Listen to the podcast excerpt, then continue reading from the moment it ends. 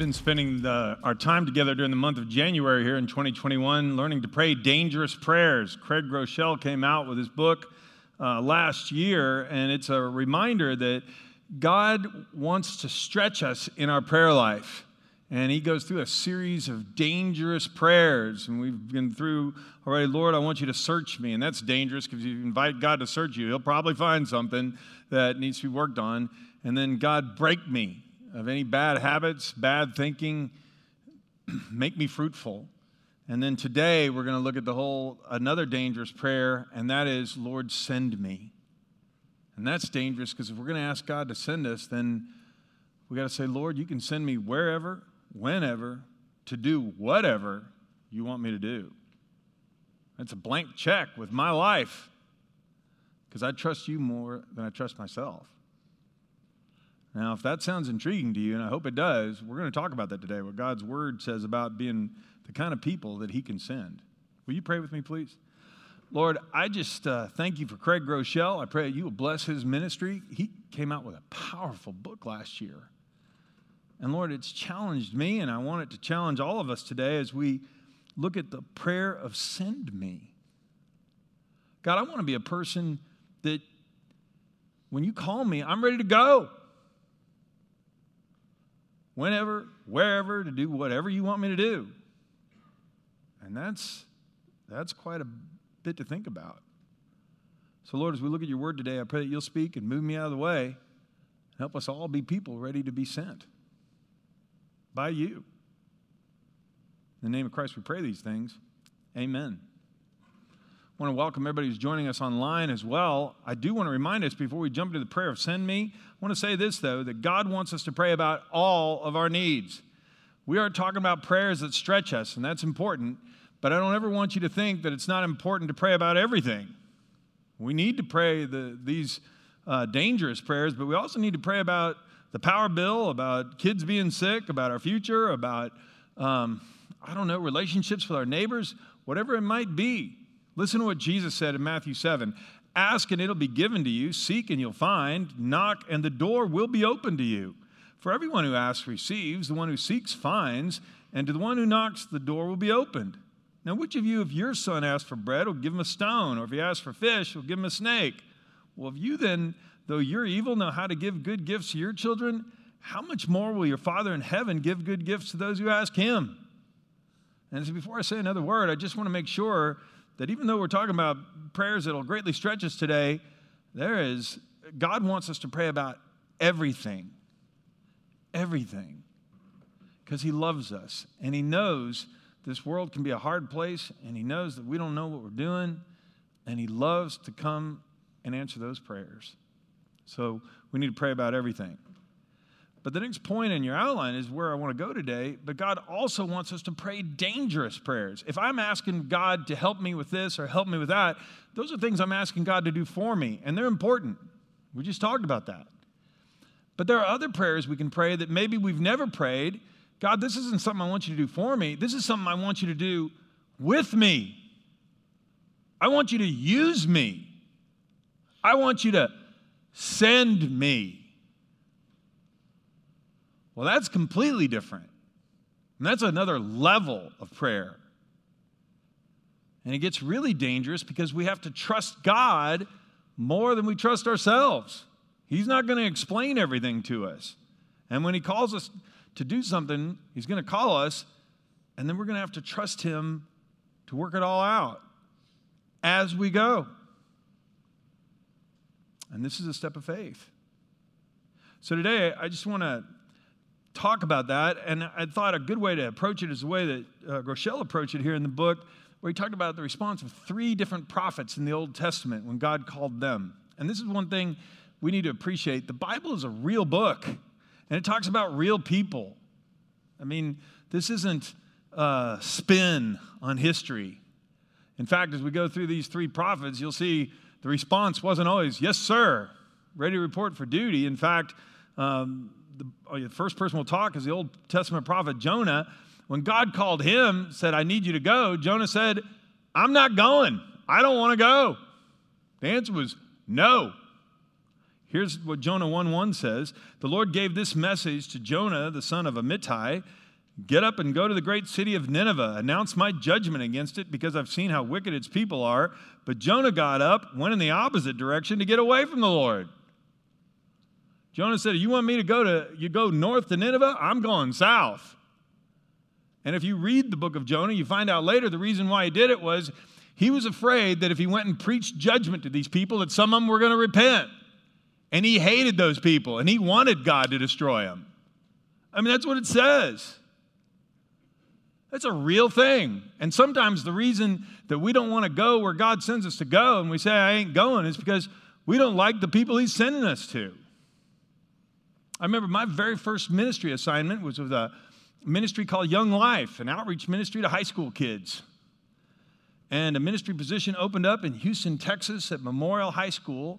And after, and Debbie and I had just gotten married, I interviewed for this job, and that's where God wanted us to go.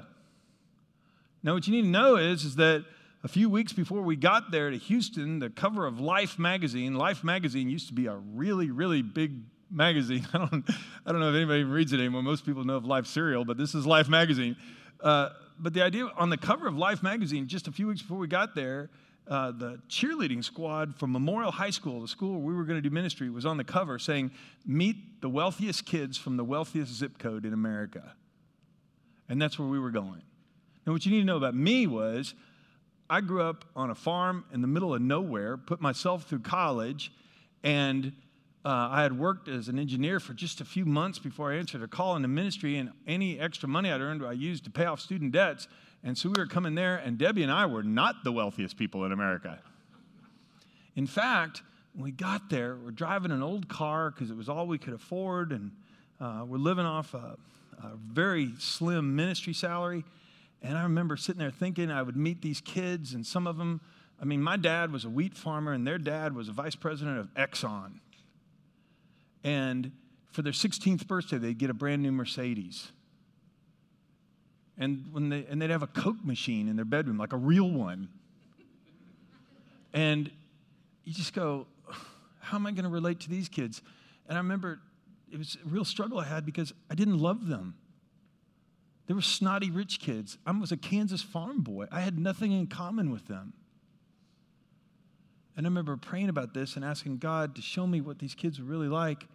And I had a series of conversations with these kids. And even though they had the nicest clothes and the nicest stuff and these amazing houses they lived in, oh my goodness, I came to realize that they were just like everybody else. They had guilt, they had sin, they didn't have purpose and their lives, many of them were empty and they didn't even have a family.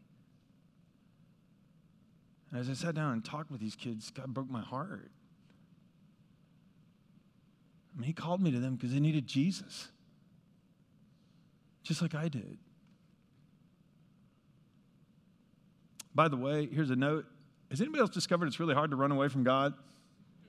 Yeah, uh, David did, Psalm 139. Where can I go from your spirit? Where can I flee from your presence? If I go up to the heavens, you're there. If I make my bed in the depths, you're there. If I rise on the wings of the dawn, if I settle on the far side of the sea, even there your hand will guide me and your right hand will hold me fast. God guided me to that position, and He broke me in so many ways of my presuppositions of the people who lived there. And He taught me, John, if I call you to love these people, you got to love them. So Jonah said, I'm not going to go. But Moses, another prophet in the Old Testament, said, Send someone else. I mean, these are real people. God called to Moses from within the burning bush Moses, I'm sending you to Pharaoh to bring my people, the Israelites, out of Egypt. And Moses said to the Lord, Pardon your servant, Lord. I've never been eloquent, neither in the past nor since you've spoken to your servant. I'm slow of speech and tongue. And the Lord said to him, Who gave human beings their mouths? Is it not I, the Lord? Now go. I'll help you speak. I'll teach you what to say. But Moses said, Pardon your servant, Lord. Please send someone else. I mean, that doesn't sound like a hero story. That sounds pretty much like ordinary people. Have I experienced that too? Oh, yeah. I remember um, when I was working at Frazer Methodist, we would have a midweek worship service on Wednesday nights. And there was a Wednesday night worship service that I was in charge of the night before Thanksgiving. At the time, I was in seminary, our kids were small. I was burning the candle at both ends, and man, I was just getting to the Thanksgiving holiday just running on fumes. I'd be up late at night writing papers and things, and getting near the end of the semester, and I had some big papers due, and I just wanted to get a good night's sleep. And I remember finishing the service. It was like 7:30 p.m. on a Wednesday night before Thanksgiving, and I was locking some of the doors on the church building, and a homeless man walks in, and uh, he just looked terrible. He smelled bad. It was just, a, and he just looked like he hadn't eaten. It was, it was freezing cold outside. I was going to get below freezing and stuff. And he came in, and I said, "Can I help you?" And he goes, "Yeah, I just need some help." And I said, Well, let me see if there's somebody here who can help you. and so Frazer's this gigantic complex, and I walked through that whole thing, and there was nobody else there. And I came back, Well, I guess it's me. I said, Have you eaten it all today? And he said, No. I go, Well, let's go get something to eat. So I went and got him a hamburger and fries and some other stuff. And as, we're eat, as he's eating, we're talking. I can tell, oh my goodness, this guy has all kinds of problems. And he seemed challenged even in his ability to articulate some thoughts and things. I was going, oh no. And then I began to get really concerned. Well, it's going to get in the 20s tonight. Where are you going to spend the night? And he said, Well, I got a place. And he told me the address. And I just thought, Well, you better take me there because I don't, I know I think about where you're talking about. I don't think there's any place to stay over there. And so he took me out to this place next to this warehouse. And there was this big cardboard box, like a refrigerator box. He goes, That's where I'm staying. And I said, No. You can't stay in a cardboard box. And I go, You don't have any family around? And he said, Yeah, I have a family. And it turned out that he had been staying with his family, but he had run away from them because he didn't like some of the conditions they'd put on him staying with them. And uh, I said, We've got to call your family. You've got to take me to your family. And so I drove him home uh, to where his family was. He couldn't remember the phone number, I don't think, or I couldn't get it to work. And, um, and so we drove to the house, and I went and knocked on the door. And a man opened the door, and I said, I have your son in my car, and I'm bringing him home to y'all. And his mom and dad ran past me to the car, and they grabbed him out of the car, and they hugged him. They had been on their knees praying for two days. They didn't know where he was, and they were so scared they didn't know what was going to happen to him.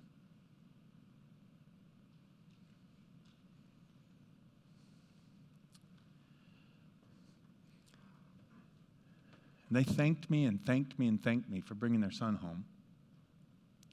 I sat in the car in the driveway and just wept for a while. Lord, would you please send someone else? I mean, God brought that guy to me. And I was in seminary. I hope the irony is coming home here.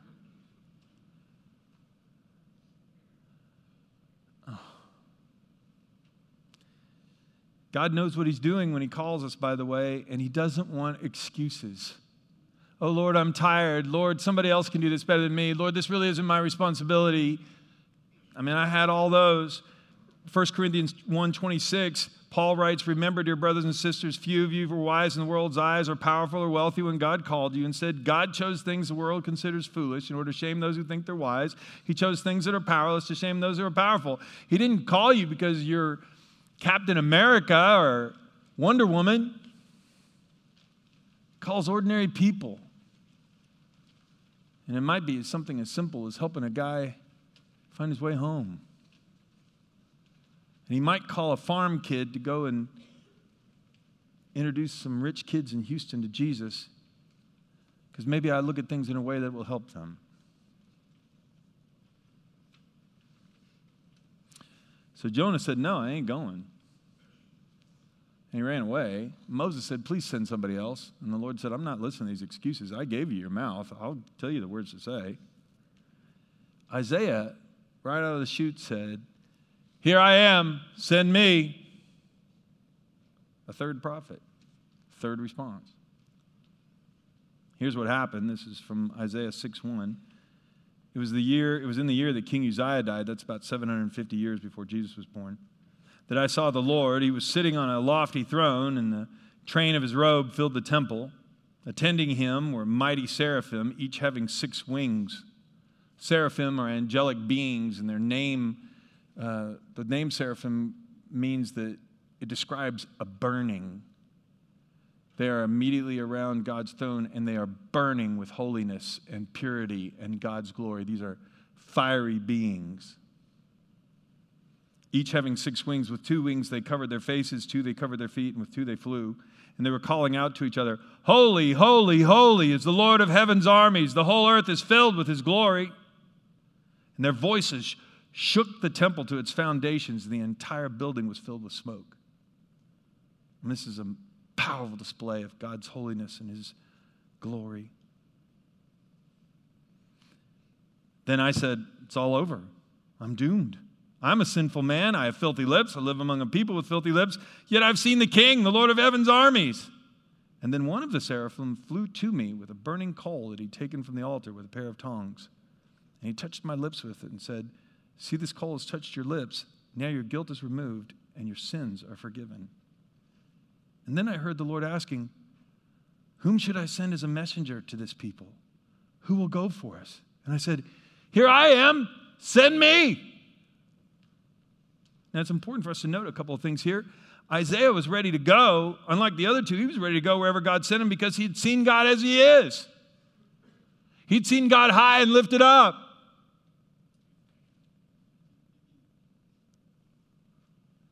And when you see God, God's glory and you see Him in all of His power, well, how could I ever say no to Him? It's also important to note that Isaiah was ready to go. Not only had he seen God high and lifted up, he'd also acknowledged his sinfulness and experienced God's grace. That coal had been on an altar, which meant the sins had been atoned for. And that's why he was made clean. He'd experienced God's undeserved kindness. And when he'd seen God's power, well, I can trust him with my life. And when he's experienced God's grace, after all he's done for me, I want to go. I want to play. Have I experienced that too? Oh, yeah. I remember another time when I was in seminary class, I was, I'd drive twice a week up to Birmingham uh, from Montgomery. And every year we'd have a Founders Day at the chapel, and they'd talk about the mission of the seminary to train people to preach the gospel and to equip us for that. And they would always have a, after they'd done that, we'd always sing a song. It's a song, it was a hymn written in like the 1850s called For All the Saints.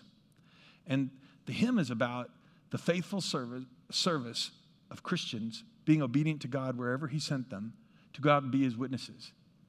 And the last part of the song, it talks about when these saints die and they go to heaven, after serving the Lord faithfully, they walk in through the gates of heaven with their arms outstretched toward the throne and they sing, Hallelujah, Hallelujah to the Father, Son, and Holy Spirit. Hallelujah.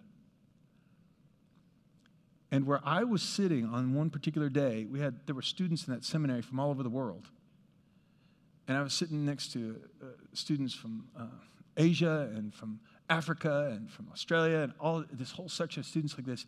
And all of us had our hands raised and we were all singing this at the same time.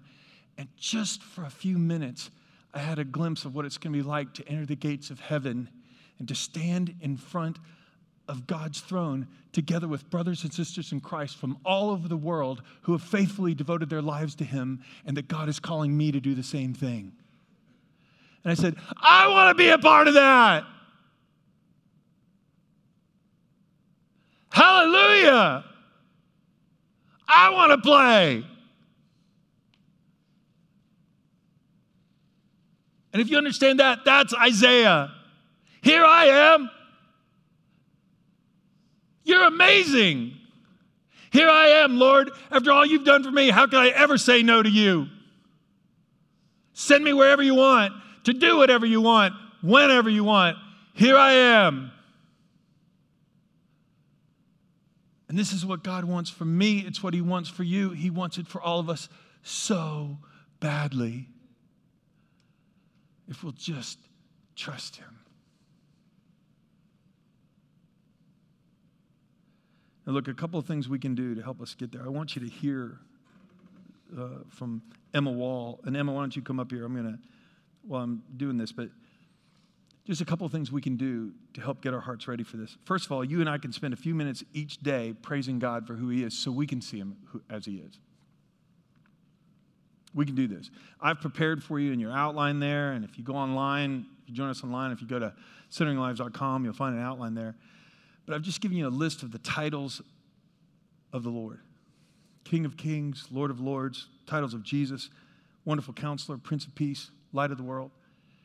And I use this in my prayer life, in my devotional life, because so many days I am in so in touch with all the things I need to pray for that I need to clear the deck and go, God, help me remember who I'm praying to. And sometimes I look up the verses where these are, and if you want to look up the verses, just there's this thing called Google. You can type it in, and it'll show you where these are. And then you can read it yourself. And sometimes I look up the passages and read on this, and I go, Oh God, help me see you for who you are.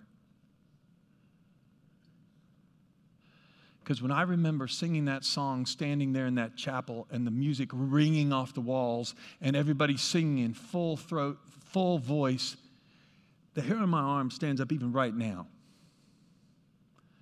I don't ever want to forget that. In fact, I want to stay there. I want you to be there. That we are a mighty throng of faithful, godly men and women who walk in praising Jesus and saying, Thank you for sending us. And that's one way it can help. Recite who he is. And I've got a list that's four times as long. I just put a little bit in there because sometimes it takes me a while to get there. Secondly, I can start a Bible reading plan and ask God to speak to me through His Word each day. God called out to Moses, God called out to Jonah, God called out to Isaiah. He spoke to him. Well, He'll speak to me and you through His Word too. Sometimes I'm reading a story, sometimes reading a proverb, sometimes I'm reading a psalm or a prophecy, and something will be crystal clear. This is something I need to do. And it could be as simple as going across the street and meeting a neighbor who just moved in. I've never done that before. But the passage that I'm reading today says, Lord, I can trust you. Could be as simple as helping someone through a rough time in their marriage and just being a good friend who can listen. Lord, I don't know. I've, I've never been good at that. I'll help you. I gave you ears. The Word of God is alive and powerful, sharper than the sharpest two edged sword. It'll expose our innermost thoughts and desires. That's Hebrews 4:12. I can also spend a few minutes in silence every day, asking God to search me and then surrender whatever He reveals to be blocking His love.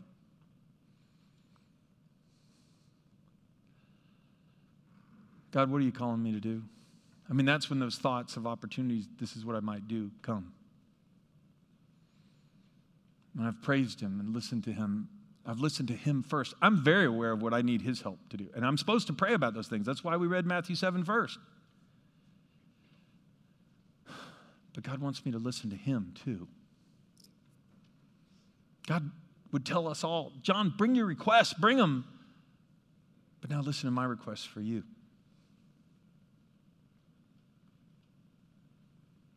I want you to hear from Emma. Emma, come on over here. Emma is answering a call on her life. And so, uh, Emma Wall. And so, Emma, tell us, what is God calling you to do? Um, I'm being called to go work for a college ministry in Nottingham, England.